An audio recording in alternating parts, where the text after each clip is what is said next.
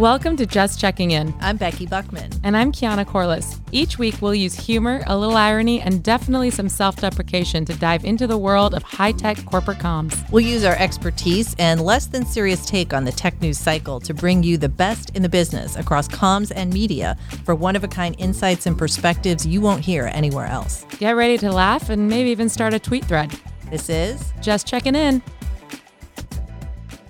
So, Becky, I don't think we could have predicted that for our last podcast of this first season, we would have had probably the biggest news from Peloton and then the actual head of comms at Peloton on the show. I mean, wow yeah, we but you know, we have a nose for news, Keyana. So we must have each had a sixth sense that Jessica was going to be a good interview, right? Here's the thing. She actually was a fantastic interview and she was super candid with us and she actually gave really good insights and she was really candid about sort of what they've done well, what they could do better. So this week, Peloton's CEO actually did end up stepping down as a member. I actually got their email from oh, wow. the CEO. And so if those of us in comms know that that letter probably went through like 15 iterations. Mm-hmm. But I actually thought it was a really well worded, really honest email. I think they did a really good job and he was, you know, super honest about the challenges they faced and sort of the path forward and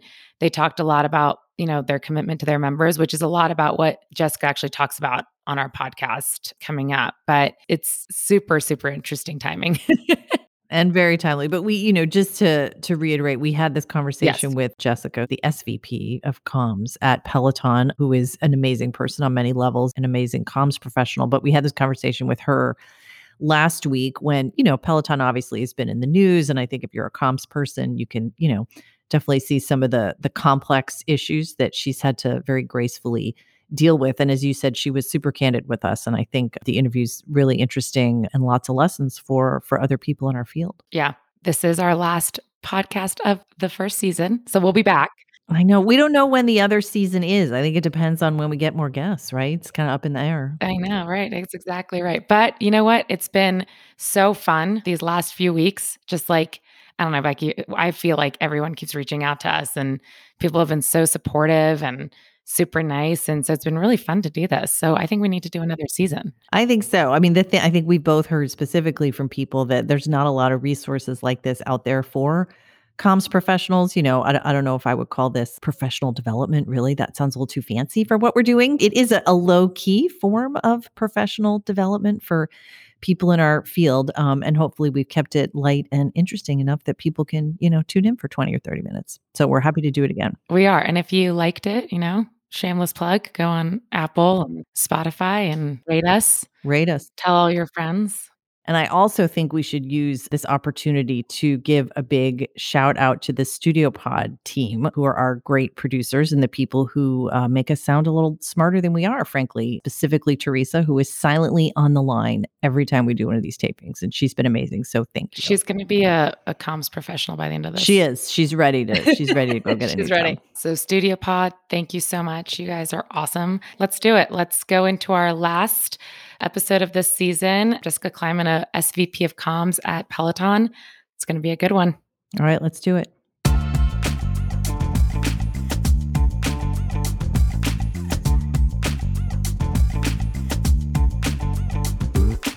All right, you guys, if you know me, you know my biggest love outside of this podcast, obviously, is Peloton. And I am so, so, so excited to have Jessica Kleiman on our podcast today. She is the SVP of communications at Peloton, and she's had a heck of a career actually before she even got to Peloton. So, Jessica, welcome to our show. Thank you so much for joining us today. Thank you so much for having me. So, you actually, it didn't start at Peloton. You were at another incredibly awesome brand, Instagram. Tell us a little bit about like how you got to Peloton, a little bit about your background and then, you know, we have a lot to talk about. You guys have had a year. I don't know what you're talking about. it's a very, very boring job. Just kidding. Yeah. So I've been at Peloton for almost four years, which is incredible to think about. But I really started out, I, I like to call myself a content junkie. I was a huge, you know, magazine girl growing up, read every teen magazine and fashion magazine. And I really wanted to be a magazine editor. And so uh, I went to University of Michigan and I studied communication and English and I started freelancing for magazines in college. I really thought I was going to be, you know, an editor in chief. And then I interviewed for jobs and couldn't find one in magazines. And I had done a couple of internships in, in PR. I didn't know a ton about it, but I was like, oh, maybe I can get a job doing PR for magazines and meet lots of editors and then switch back over and kind of use my networking skills. And I ended up landing at a small PR firm in New York called the Rosen Group, which is still around. At that time, it was about four people. And I was like the chief cook and bottle washer at the age of 21. I never had to be an mm-hmm. assistant, which I mm-hmm. feel grateful for. I was kind of thrown into the pool to learn how to swim and it was an amazing experience. So I worked on lots of media brands. I was permitted to continue to freelance right on the side. And so I kind of was able to foster that passion. And it was, um, it was a really great way to learn the ropes in the communications industry. And then I went to a company that you may be familiar with called the knot.com. Oh yeah. Which if you've ever planned a wedding or I love been in a knot. wedding, you probably know it. It was pre Pinterest. It was. That it was, it right. It was an early version yeah. of Pinterest. They didn't have Pinterest yeah. when I was getting married, so I used the knot. yeah, and that was a, an incredible learning experience for me. I actually interestingly, and this, you know, as communications professionals, I think we're natural networkers and connectors. And so I, in my freelance life, was writing a, an article for a bridal magazine and I interviewed the editor in chief and co-founder of The Knot and became friends with her kind of de facto PR person who did not want to be doing PR. I was like, she was thrown into the role and didn't really care for it. And so they ended up inviting me to their office and I was trying to like pitch them for business for my PR firm. And they turned around and said, why don't you come work for us? Oh, that's awesome. And so I thought, what an opportunity to join a startup, you know, really learn an incredible amount in a, you know, short period of time. They were prepared, they were pre IPO. And so I took them public at a, you know, very early in my career.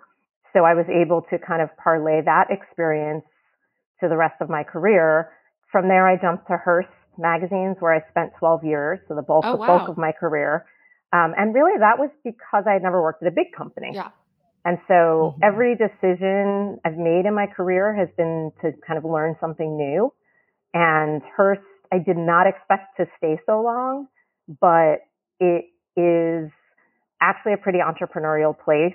Kind of, from the outside, it looks very kind of big and, you know, slow and conservative, but it, it is actually pretty like lean and mean internally. And, um, you know, I got to work on a lot of startups. I got to oversee their digital division, international books, brand development.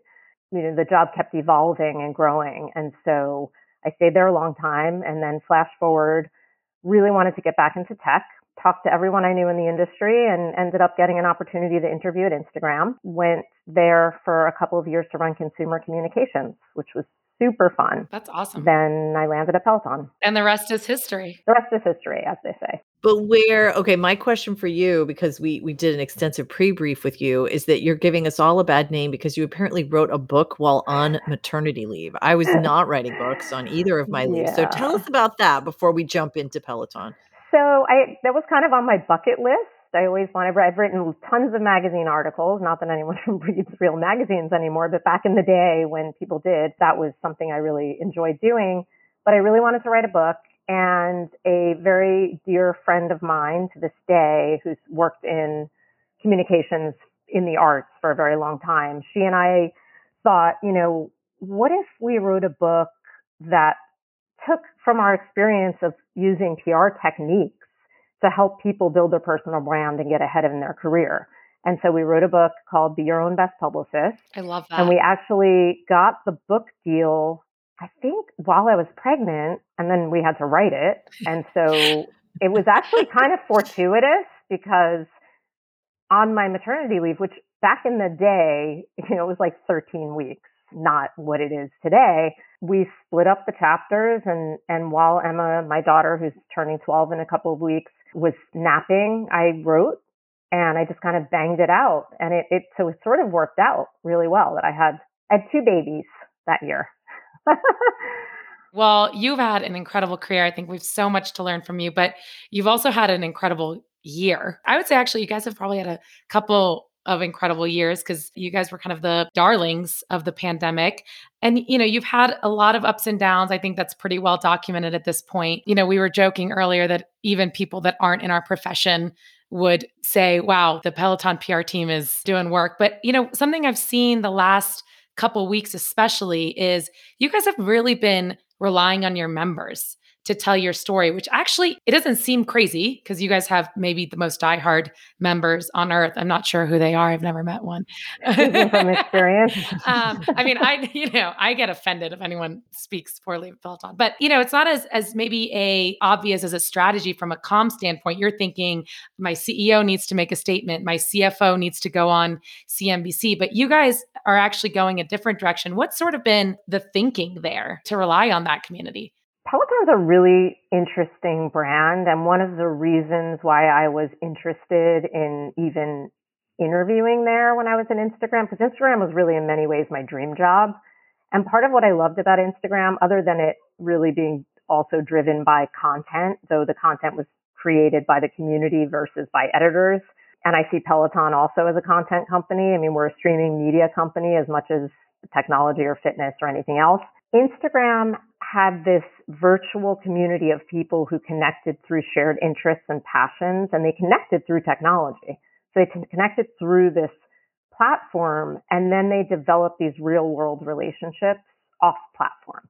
And I thought that was really fascinating when I worked at Instagram, and I, I oversaw, you know, one of the verticals I oversaw was community. So I worked to tell stories about some of these amazing communities. And so I saw some parallels with Peloton and what's interesting is I wasn't, I was not a Peloton member. I had never been on a bike. Um, I used to go to the, you know, go to a spin class when I was out in Palo Alto every three weeks for two years. And right next door was a Peloton showroom. And so I sort of like peripherally knew it. And a lot of executives at Facebook and Instagram had bikes. So I kind of knew it in the ether. But back then it really wasn't a household right. name. Um, but what intrigued me was that it lived at the intersection of fitness, media, and technology, but it had this really incredible, passionate community of people who were honestly selling more bikes. At the time, we didn't have the tread yet, but now bikes and treads than our salespeople. And I think we have the best salespeople in the business.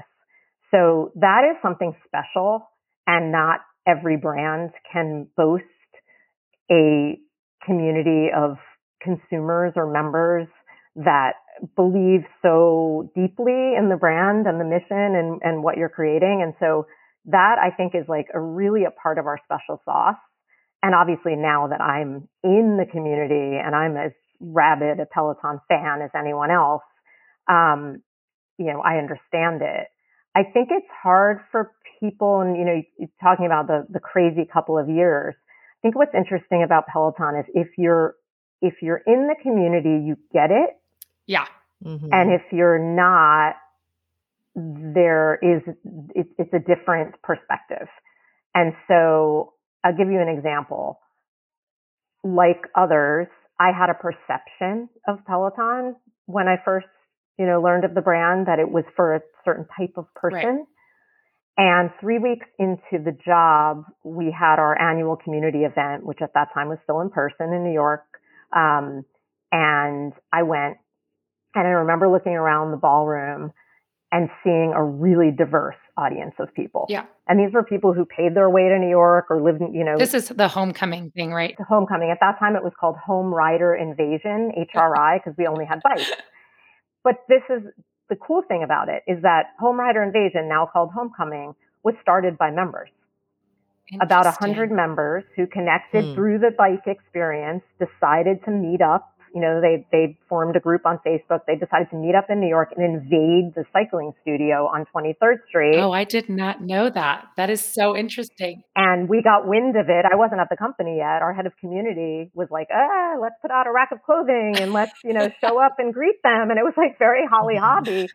and since then, obviously, mm-hmm. we've taken it over, and this year it'll be virtual again, unfortunately. But last year, we were actually able to have 50,000 members join us virtually versus 3,000 right. in person due to, you know, space constraints. So in a way wow. that's made it more accessible. But I think that, you know, realizing once you're in it that, um, it is really quite a diverse community of people who are part of Peloton, whether it's the app or the bike or the tread. And, you know, that's geographically, ethnically, age, um, disability, yeah. Et cetera. And I think that we need to do a better job of telling those stories and allowing our members to tell those stories to Keyana's point too, when you when you do leverage them, and I think you guys have done that very smartly, it just comes off as so authentic. And it's not a strategy that a lot of us either can employ or do employ. But you know, I, I don't know if, if executives have been surprised perhaps by the impact. The founders of Peloton did not create the bike or the platform or the brand thinking of community. They knew there was a social that there were social mm. features but I think the fact that the community kind of sprung up organically surprised, it was like a pleasant surprise. And then since then, obviously we've, we've fostered it and that's so interesting. We, we listen to our community. And frankly, I mean, you said it, it feels authentic because it is authentic. Because if we did anything that didn't feel authentic, we would hear about it from our members immediately. Yeah. And that is Mm-hmm. Um, it cuts both ways. Like they have, they share their feedback with us, they share their opinions, and we welcome it. But sometimes they don't like yeah. things we do, and we have to listen to that too. So it is a relationship. It's like a re- the relationship between Keyana. I don't know who your favorite instructor is, but there is like a Becs Gentry. oh, yeah, he's great. But this is actually a very good point that I was going to ask you about. You said something that I think holds very true. For the people who are members, we get it. My mom and I both have treads, and my dad and my brother, who like could care less, are like, oh man, this is the end of your Peloton. And you see my mom and I vehemently being like, Are you insane? You can't break this down. Like, they're going to be fine. It's about the content. And so there's the people who get it and the people who don't. And I think that's got to be a challenge for you guys from a comms perspective is that it's very bipolar. Like there are people who will yeah. either go out there and fight for you kicking mm-hmm. and screaming, my mother and I, and then there's people who are like what are you talking about it's over you know and and it's like how do you sort of reconcile that from a comm standpoint yeah it's interesting because what i try to tell my team and our executives and myself is that when people stop talking about your brand, that's when you're in trouble. That is true. Right? I mean, we are we are culturally relevant. And so that combined with the fact that to your point, I almost feel like we have lovers and we have haters and there's not a whole lot in between yeah. makes for a great headline because the lovers are going to mm-hmm. click on it mm-hmm. and the haters are going to click on it. And then you just keep writing and writing because you know people will click on it. You guys are like Taylor Swift, basically. Which I'm glad we just did a Taylor Swift collection. Which was fantastic. It's interesting from a comms perspective, and it's hard because when you're in it, it can it can take a toll on your 100%. mental health. And, you know, I work for a mission driven company. Like the mission of Peloton is to help people lead happier, healthier lives and to take care of their physical, mental, and emotional well being. And so I have to try to take a beat. I mean, I took a mental health day on Monday. I, I have my team take one one a month, and I it was there it was January 31st, and their leader had not taken her mental health day yet, and so I forced myself to take it in the midst of you know a, a pretty busy time. But I think it's really critical because it can be tough, and you want to keep people's spirits up. Um, one of the things that we did a few weeks ago is we brought our entire global team and all of our agencies together and we did a brainstorm session on, you know, what are the narratives out there about us right now that we can proactively storytell around and actually maybe combat. And a lot of that would be through our members, mm-hmm. through our health and wellness advisory council, um, you know, and all sorts of other, other ways. But we don't really have a ton of time to carve out to be strategic and creative because we're so reactive right now. And that's hard. I think that you have to try to balance the proactive and the reactive. Yeah. Especially in times of crisis. What about other? I mean, this is kind of an open ended question, but just thinking about corp comms lessons, you know, from the last year? You know, you've done this job at a few different companies, but what are some takeaways for other comms professionals, things they might not have thought about? It's interesting how the comms landscape has changed so dramatically. And I know you've talked about this with other guests. And I, I love it because I think that it allows you to exercise lots of different muscles and it's, it's not as narrow as it once was. So when I started out, it really was PR and media relations. Like you pitch stories to the media. Mm-hmm. It was was also in the days I'm dating myself, but it was also in the days where like it was sort of pre and like the internet was nascent. It wasn't a 24 hour news cycle. And if a reporter reached out to you after six o'clock on a Friday, they had to wait until Monday if you were gone for the weekend. Like no Wait, way to tell reach me you. about that. That sounds lovely. I know. Yes, that was right. That, that was when the work life balance existed. It's fine. Becky used to fax her pitches, so don't worry mm-hmm. about it. oh, oh, me too. No, no, no. I was getting them. Come on, that was when I was on the other side. I was receiving them on the fax. All right, let's set that. Straight. Oh, that's right. That's right. That's right. That's okay. I did a lot of envelope stuffing right. back in in the early days of my comms career. you know, I sat on the board of New York Women in Communications for several years, and I think that organization was kind of ahead of its time because it was very broad. It was for women across, you know, editorial, marketing, social, PR, crisis, like all all the air advertising, and I think it was hard for them at the beginning because if you were in advertising, you joined the advert, you know, advertising women of New York. And I came in, I was chief communications officer there and rebranded them. And the fact is, I said, you're ahead of your time because everything's converging. Yeah. And so I think that that actually served them well. Mm-hmm. And so in my role at Peloton, I oversee, yes, PR, but also corporate communications, internal comms, social, editorial, crisis comms, policy comms, et cetera. And so, um, and I sit on the marketing leadership yep. team. So we roll up to marketing, which mm-hmm. um, has been really interesting for me. So I think corp comms, um, you know, again, you, you, I know you you were interested in in hearing about the differences between working at a private company and a public company, and it is very different. And corp comms is critical in either, but it's different depending on whether you're privately held or public. Yeah, more guardrails, I think you had mentioned. Yeah. Yeah. You've probably, you know, I, I think I learned a lot about this when I worked for a public company is that internal comms becomes so important because especially if your your employees are quite literally invested. Uh, so there's there's like a whole extra element of this and that, you know, and there they a lot of times we we talked about this, I think maybe with Gina, but um, you forget that a large part of your company actually gets their information from the news. And so I feel like you guys have yeah. probably actually had, you know, a lot to learn from an internal comms standpoint as well. You know, just making sure and and I've seen a lot from your employees that have mm-hmm. talked about how proud they are to work there. And I think that says a lot. So when I joined Peloton, there was no communications department at all, believe it or not. And so you know, they had an agency and they had like someone on the marketing team who was sort of managing them, but they did not have an in-house team. And that's part of what intrigued me to join because I knew I could come in and build a team and a strategy from scratch. And that excited me. So I was a team of one for about the first six months. And I knew that two of the most critical roles would be corp comms and internal.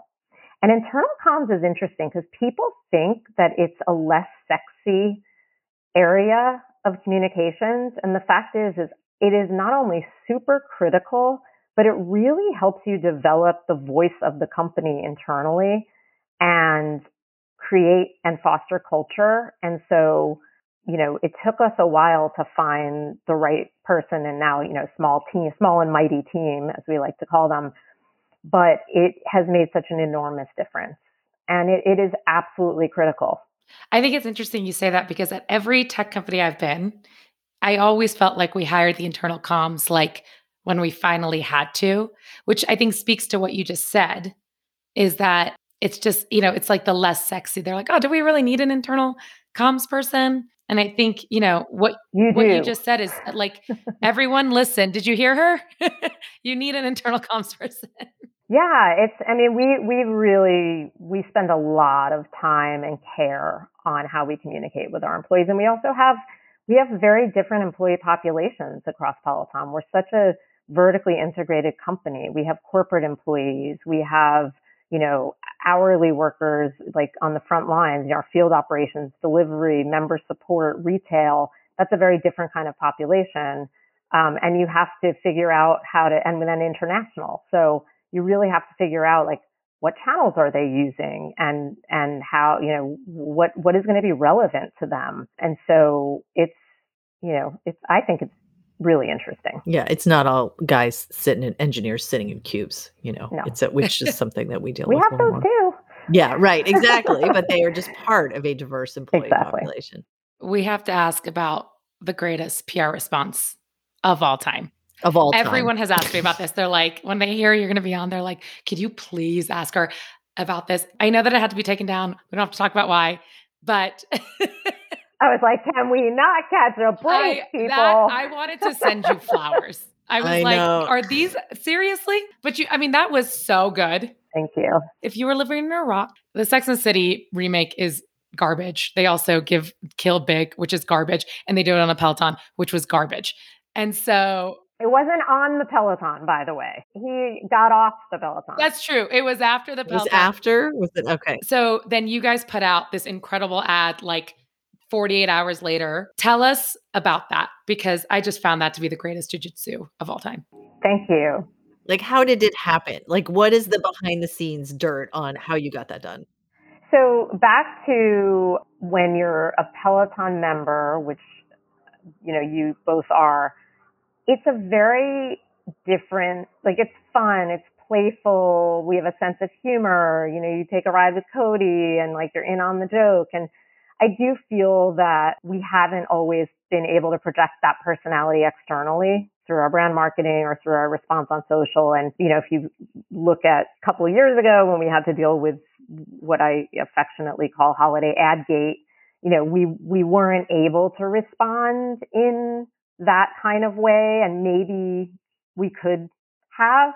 And I think, you know, you always, I always look at situations and think, what are the lessons you can take out of it? But interestingly, Ryan Reynolds did jump on that opportunity and and make a really playful ad using the actress from from our commercial and it was you know we we were a little too close to it at the time but frankly it was genius and it was funny and so we had already been in discussions with Ryan and his marketing agency Maximum Effort about collaborating on something. And when this happened and it just it was part part kismet, part ingenuity, and a really small team like rolling up their sleeves and getting it done really really quickly and and Ryan and his team's willingness to be in it with us. It was so much fun. It was so exhausting.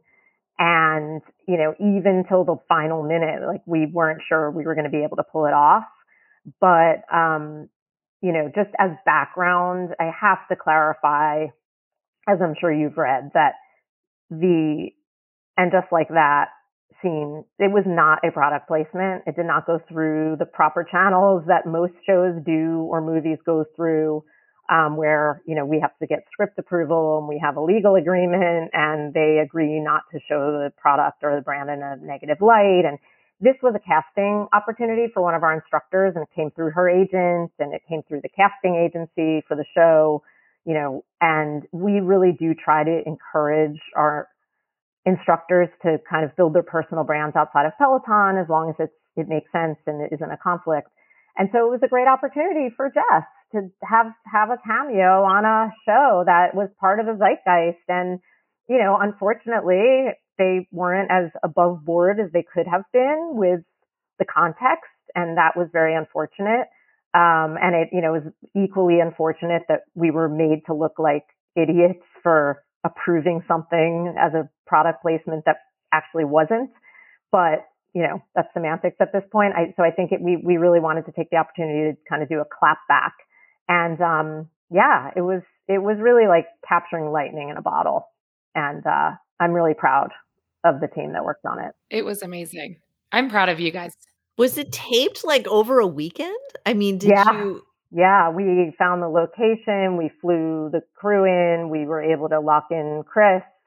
Um, we changed Jess's teaching schedule so she could make the shoot. I mean, it was bonkers. And then it was, you know, in the midst of COVID. Was Chris all in? Was yeah. he like, yeah, this yeah, is awesome? He, he was, he was all in. Well, look, you guys, I think, are going to bounce back from this. That's my personal opinion. I will stick to it. I think you guys have the members to do it. I think you have the content I agree. to do it. I think this has been super, super informative and just really awesome to be able to hear from, you know, from you in the middle of all this. I think it's awesome that you came on. I actually wouldn't have been surprised if you were like, I can't do this right now. And the fact that you came on to talk to our audience about this, I think is, is so cool. So thank you very much. Well, it was a delightful break from the whack-a-mole that is my life these days. So I, I, was looking forward uh-huh. to chatting with kindred spirits. And oh. Keyana, we will have to make a date on the tread. I would love that.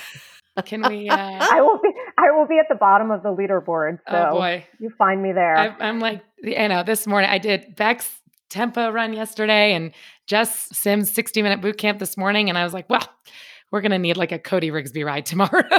yeah, you, between you, the two. Make sure you're stretching. exactly. Okay, this has been awesome. Thank you. Thank you for having me on.